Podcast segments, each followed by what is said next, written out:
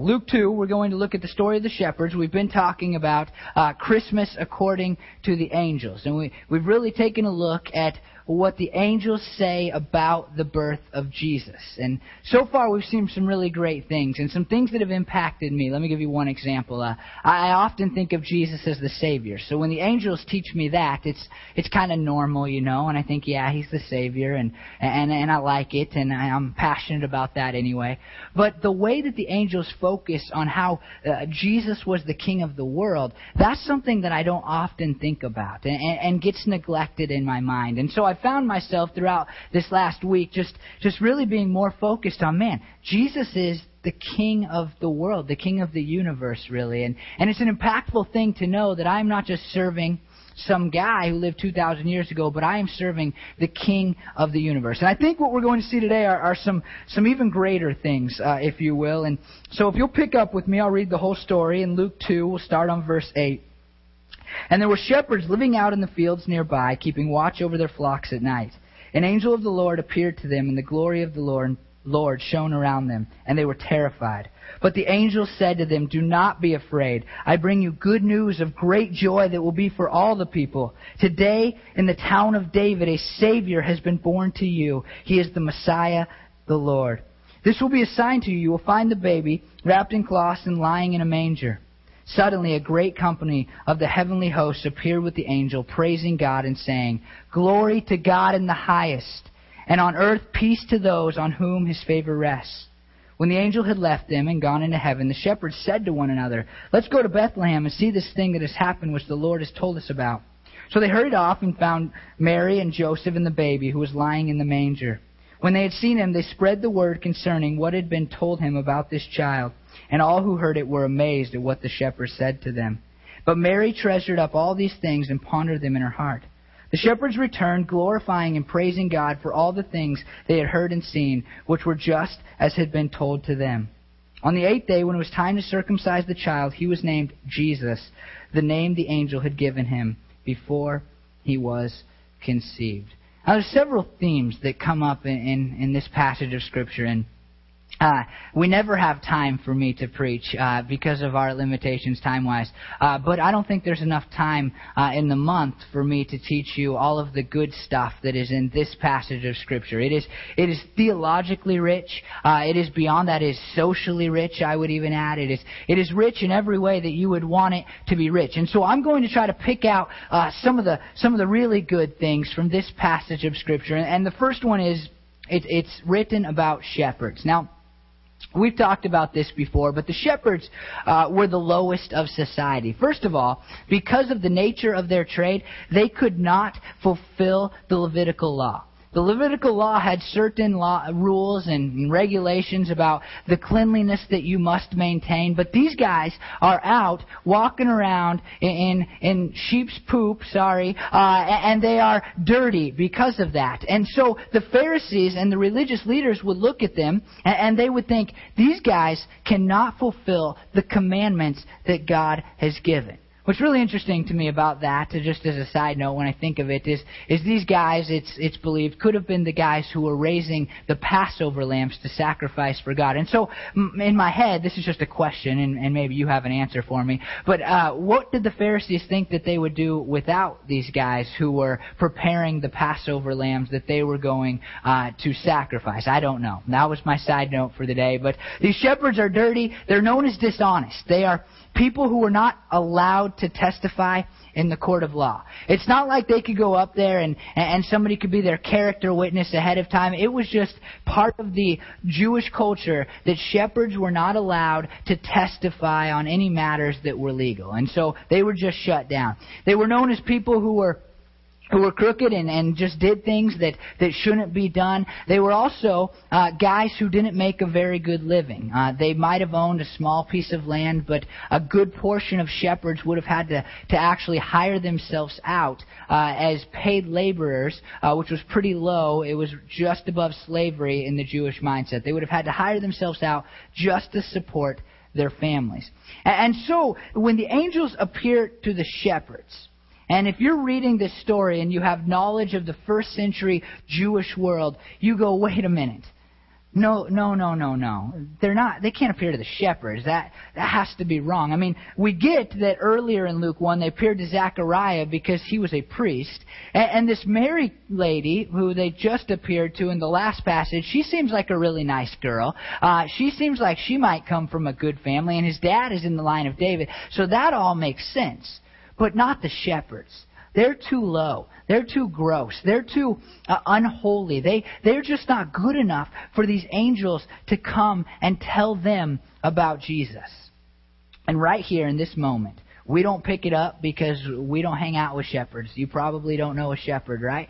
But in this moment, the early century readers would have looked at it and gone, man, there's something about the birth of Jesus that is different than the world has ever known. Jesus has not come to the holy and to the righteous. Jesus says himself, I have not come to save the righteous, but I have come to save sinners. I think that even these shepherds, as they see these angels coming and the angels proclaim the things that we're about to talk about, they would have said, this angel must be stupid. I'm a shepherd. This angel must not get that, that I'm unclean and I don't follow the law. And they would have said, what, what is this? And they would have recognized it, I think, really early on. As soon as they saw that baby named Jesus, they would have recognized that what was happening to them was the result of God's grace. When Jesus came into the world, he completely changed the paradigm. We see it right from the beginning of his life. In fact, right at the very beginning of his life, that Jesus says, look, it isn't about how rich you are. It isn't about how good you've been. It isn't about how high in society you are, how well you dress, how nice your car is, how wonderful people think you are. It is about the grace that I am going to bring to you.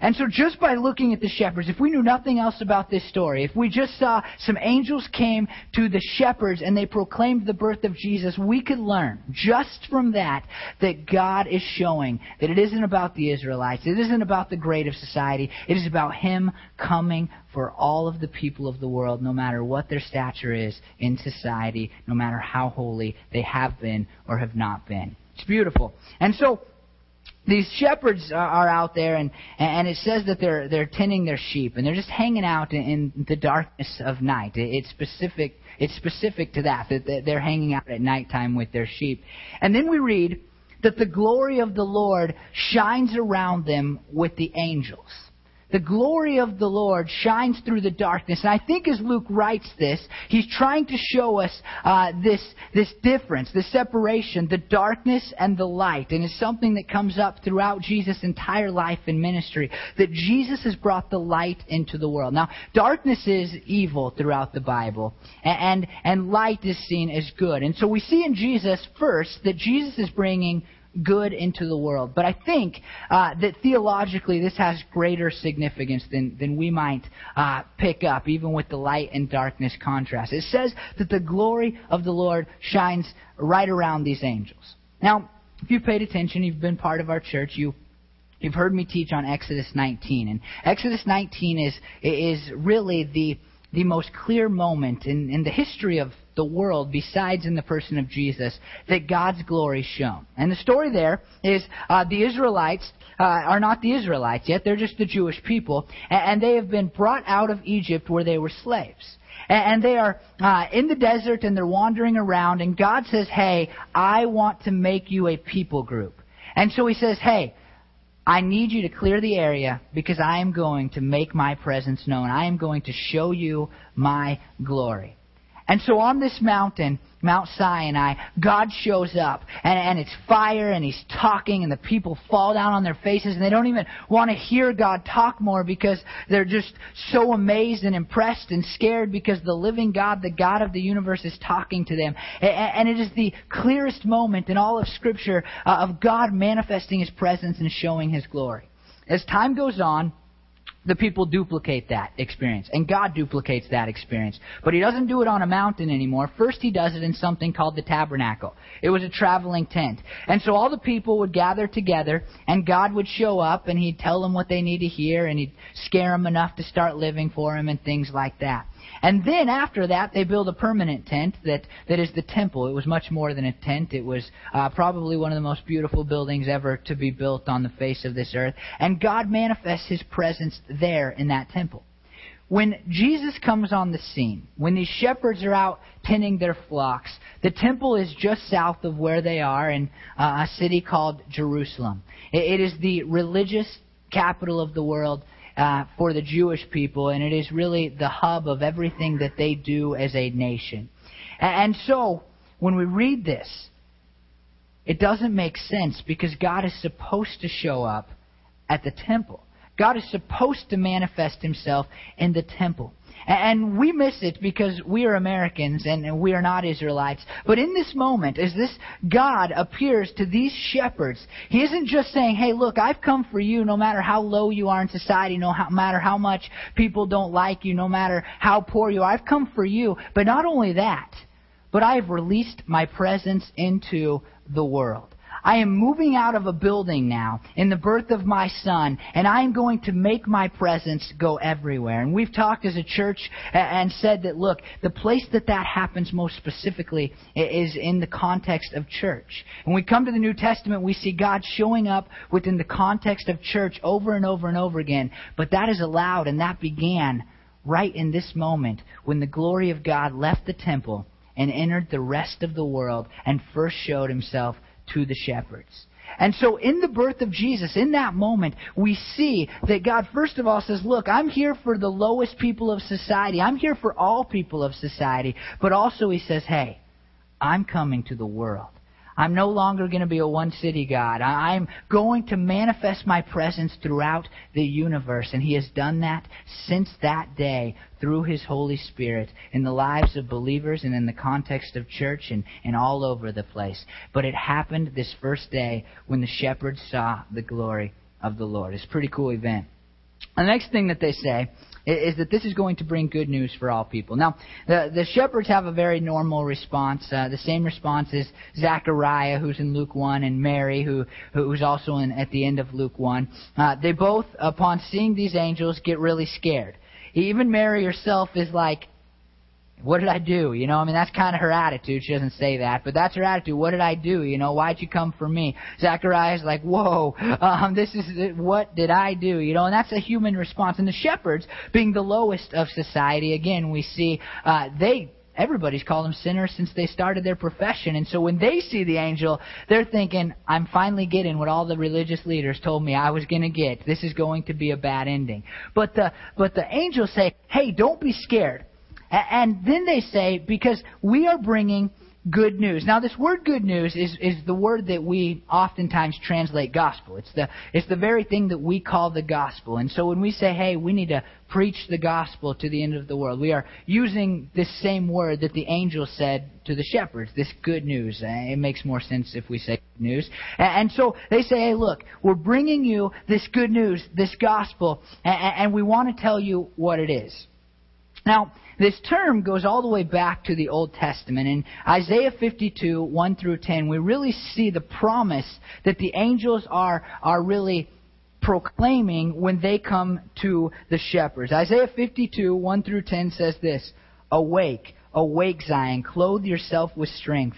Put on your garments of splendor, Jerusalem, the holy city. The uncircumcised and defiled will not enter you again. Shake off your dust, rise up, sit enthroned, Jerusalem. Free yourself from the chains on your neck, daughter of Zion, now a captive. For this is what the Lord said You were sold for nothing. Without money you will be redeemed. For this is what the sovereign Lord says. At first my people went down to Egypt to live. Lately Assyria has oppressed them. And now what I now what do I have here, declares the Lord? For my people have been taken away for nothing, and those who rule them mock, declares the Lord. And all day long my name is constantly blasphemed. Therefore, my people will know my name. Therefore, in that day they will know that it is I who foretold it. Yes, it is I. How beautiful on the mountains are the feet of those who bring good news, who proclaim peace, who proclaim good tidings, who proclaim salvation, who say to Zion, Your God reigns. Listen, your watchmen, lift up their voices together. They shout for joy. When the Lord returns to Zion, they will see it with their own eyes.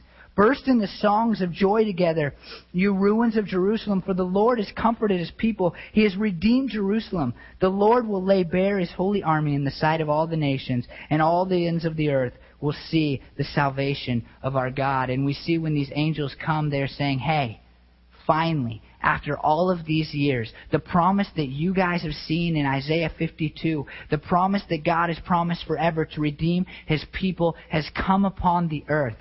And the angels, they start singing in worship as, as we see here, and we'll talk about more in a second. But it's representative of what Isaiah promised would happen thousands of years ago. Look, the Savior has finally come upon the earth. The Redeemer is here, and so now it is time to break out in joy. And so we see in the birth of Jesus the good news, but not just some good news, good news that was promised thousands of years ago. Now I'm I'm a little jaded when when I it comes to that. Sometimes I just think, you know, I've heard it before. Jesus was prophesied about, and the stories that happen in Jesus' life. Yeah, thousands of years earlier. I mean, somebody said that those would happen, but I kind of take it as a given, and you probably do too. But if you were walking around and just about everything that you did, somebody's like, "Hey, that's written right here. Somebody said you were going to do that a thousand years ago. You were going to order that. I knew you were going to order that off the menu today. You would be pretty impressed, all right? I mean, you would either say you're crazy or you would say, wow, you must have heard from God. And in the person of Jesus, we see that. I mean, we don't know what he ate. Uh, I'm sure it was Mexican food, but uh, but we don't know. Uh, but we do know that so many things that we see in his life are prophesied that it cannot be a coincidence. Jesus must have been the good news that was promised, and these angels proclaimed that out right at the beginning of his life, at the time that we celebrate as Christmas. Now, they give us some specifics, and I love these. I hope I don't mess this up. Uh, we've messed up some things today, but, but what they say about Jesus is just so important to us. First of all, they say that he is Savior. The first thing they say is that he is Savior. And that is something that Luke has already been teaching us, and we saw it in, in also the book of Matthew. The name Jesus, in fact, means God or Yahweh saves. And, and so it's something that we've already seen in, in the Bible if, if we've read up to this point. Jesus is the Savior who came here to save sinners. And so we uh, know what that means. The shepherds would have been like, well, Savior, uh, that's cool, that's great. But we get to see the full fruition of that. And so if you read the rest of the book of Luke, which the original reader was going to do, a guy named Theophilus, you would see the rest of the story. And the story goes like this Jesus lives life, grows as a man for about 30 years. And after 30 years, he starts to do this ministry. And he goes around healing people and teaching people, but it's all aimed at one singular event. And that singular event is his death on a cross. And he goes up on this cross after being beaten brutally, and he dies for the sins of humanity. He says, Look, I want to have a relationship with you for eternity. I am the God of the universe, and so I am going to give my life so that you don't have to be punished for your sins. He dies on a cross, he's resurrected after three days, and he rises again to heaven and he sits on his throne, waiting for you and I to accept that gift so that we can have a relationship with him forevermore. And so when the angels proclaim this, even though we've heard the story, right? Most of us have heard that, that Jesus died for our sins. Let it not just go by the wayside because we've heard it before. This little baby who's being born has come to this earth to save you from your sins. That's a big, big deal. He came here so that you could spend eternity in heaven rather than eternity in hell. And so Jesus is, first of all, the Savior of the world. And I think Luke wants to emphasize that. I think why, that's why it's listed first. But he is also, and this is the one that is so easy to forget, I believe, the Messiah. We talk about Jesus as the Savior. When we sing our songs, we, we sing about Jesus saving us from our sins, and that's important. It is the reason that we are here today. But we forget about Jesus being the Messiah.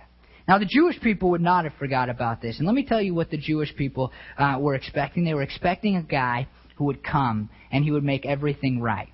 Now, through their through their ages, through the time periods, through the years of the Israelite people, it kind of ebbed and flowed on what exactly that meant. Is it uh, is it going to be a nationalistic ruler? Is it going to be a political ruler? Those would be similar. Uh, is it going to be a military leader? Is it going to be a spiritual leader? Is it going to be something else? Is it the Son of God, or is it just somebody that's kind of like a Son of God? And, and so they had all these ideas about what the Messiah would be. But one thing that they knew is that the Messiah was going to set things right. Not just save people from their sins, not just give people eternal life. He was going to set things right. Now, what I don't think they understood is that, that really that was going to be a choice for a lot of people, and it was going to be based on some people's decisions. But what you see in the person of Jesus, if you don't just skip like I did a minute ago, from his birth to his death, what you see is a man who lived a life to make things right on earth. Let me give you some examples. He, he healed sick people, right? I mean, he healed sick people. If he was just here to be the Savior of the world and not set things right, he didn't need to heal sick people. He could have just said, Hey, I'm here, I'm sinless, let's go to the cross, let's take care of that. But he healed people. And he also taught people. He wanted people to have a fuller understanding of the things of God. And so he spends three whole years walking around teaching people the truths of God. Again, if it didn't matter, if he didn't care whether people believed true things, whether people had right thinking, he could have gone, hey, I'm born, now crucify me, and let's get this thing over. But he wanted to set things right in the world. He, he, he helped people that were oppressed in his society. He looked out for the poor. He looked out for the marginalized. He showed love to the prostitutes. Jesus didn't just come for salvation. He came also to set things right.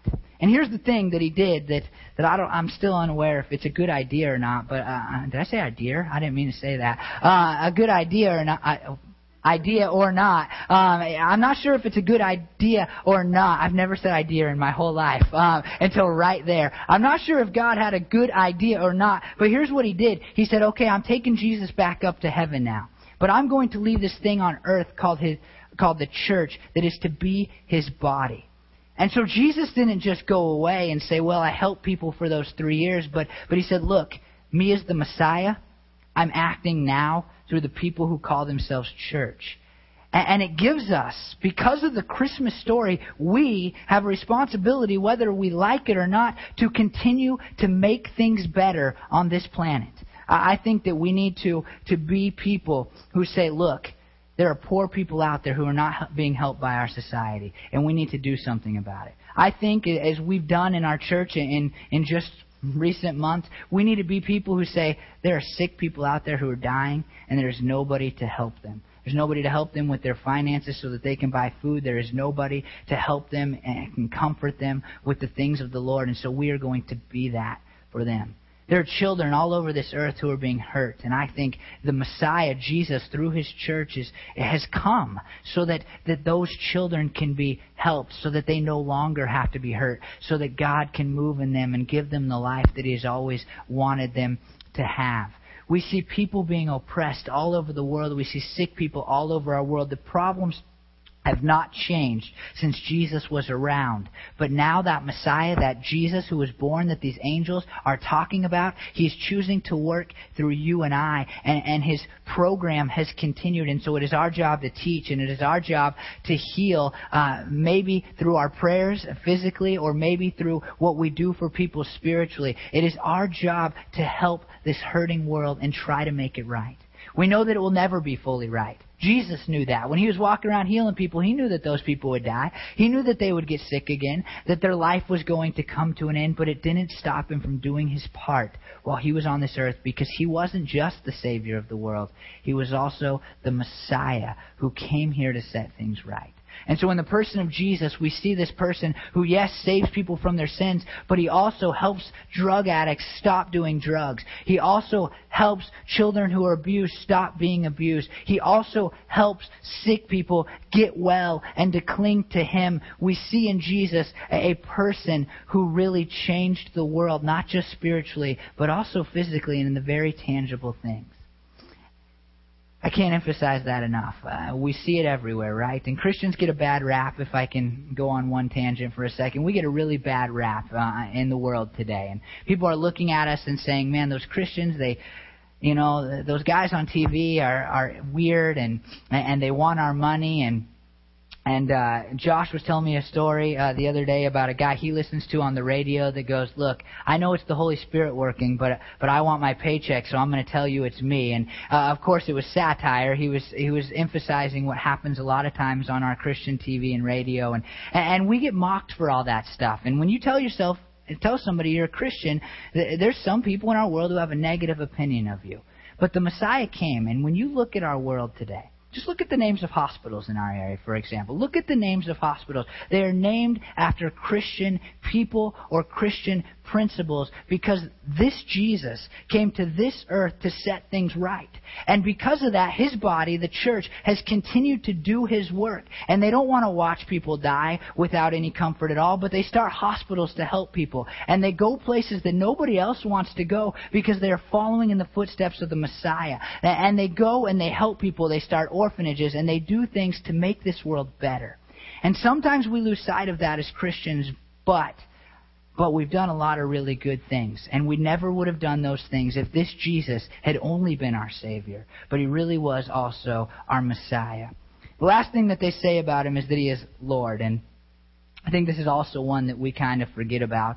Uh, this just means that He's got the power over us, that He is our Master. And, and the truth is that some people don't recognize that at all because they haven't given their lives to Jesus. However, uh, I think that we need to recognize that. We live in a country that is overemphasized uh, the grace of God uh, at the expense, uh, because the grace of God cannot be overemphasized, but at the expense uh, of, of God being our master, the one who sits in heaven enthroned, and he is the judge of the world. And the Bible tells us in other places that he is going to come back and he is going to judge us for our sins. Now, for Christians who have given their lives to Him, the good news is He's not going to send us to hell. He's going to let us come in. But I still believe when I read Scripture that I'm going to have to look Jesus in the eye and I'm going to have to have a conversation with Him about the things that I've done on this earth. I'm not looking forward to it. But when I fail to think about that, and when I say, well, Jesus, you're the Savior, and so you save me, I get to go to heaven, and when you say, Jesus, you're setting things right, and that's good, and I only emphasize those two things, then I start to slip away from Jesus Jesus because Jesus is the Lord of the universe, and I need to have that type of respect for him. We should look at Jesus as our best friend, but we should also look at him as the one who has ultimate authority to punish us, to zap us dead right now in our spots. He won't do that, I don't think. But uh, we need to remember that.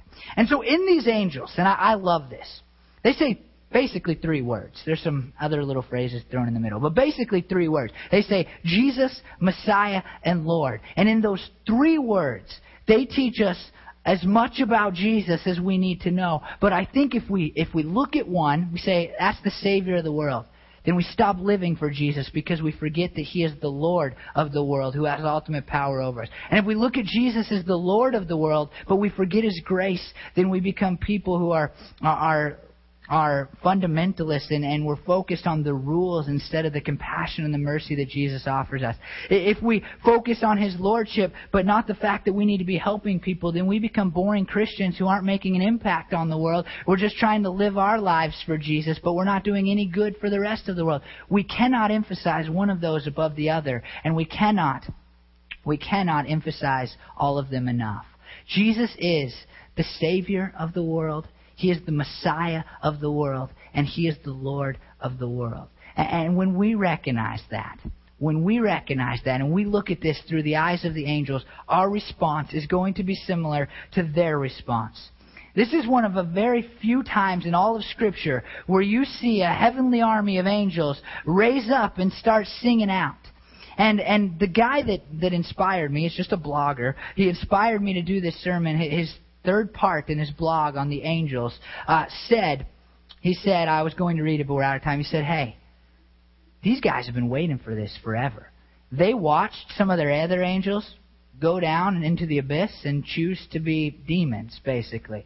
They watched the creation of the world and they were excited about it, and then they saw Adam and Eve choose to sin.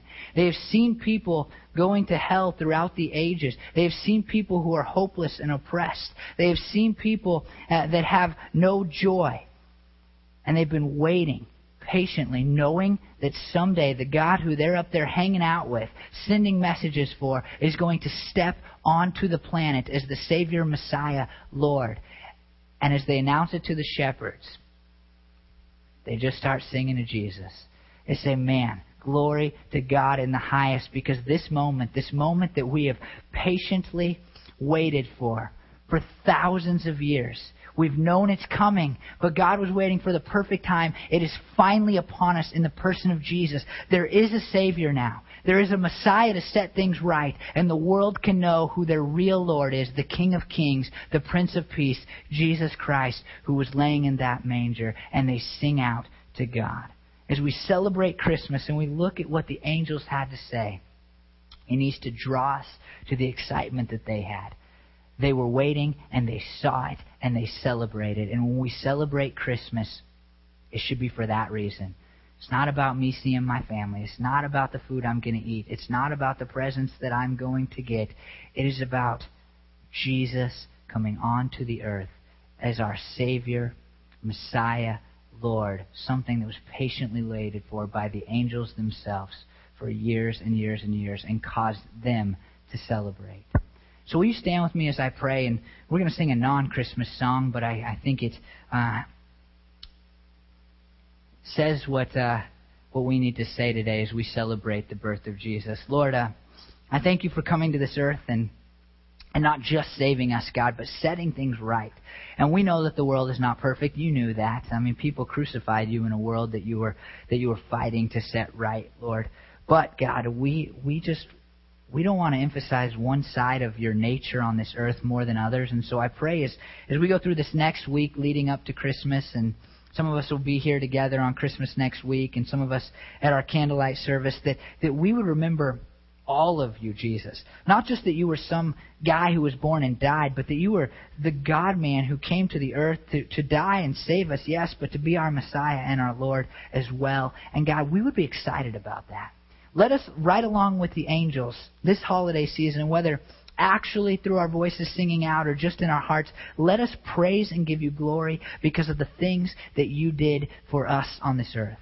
Lord, I thank you for being my Savior who died for my sins so that I can look forward to eternity with you.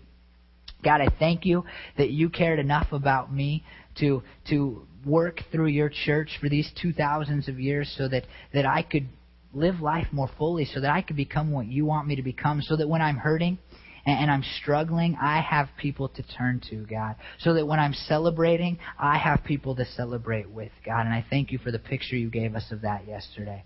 And Lord, lastly, I thank you for being my Lord, God, because you have said in your word that that we are always under the rule and authority of something, God. And I'm glad that you stepped into this earth so that I didn't have to be under the rule and authority of Satan or my flesh or this world or, or anything else, God, but I can be under your rule and authority, Lord. And I can I can trust you, God, to be a magnificent king over me, God.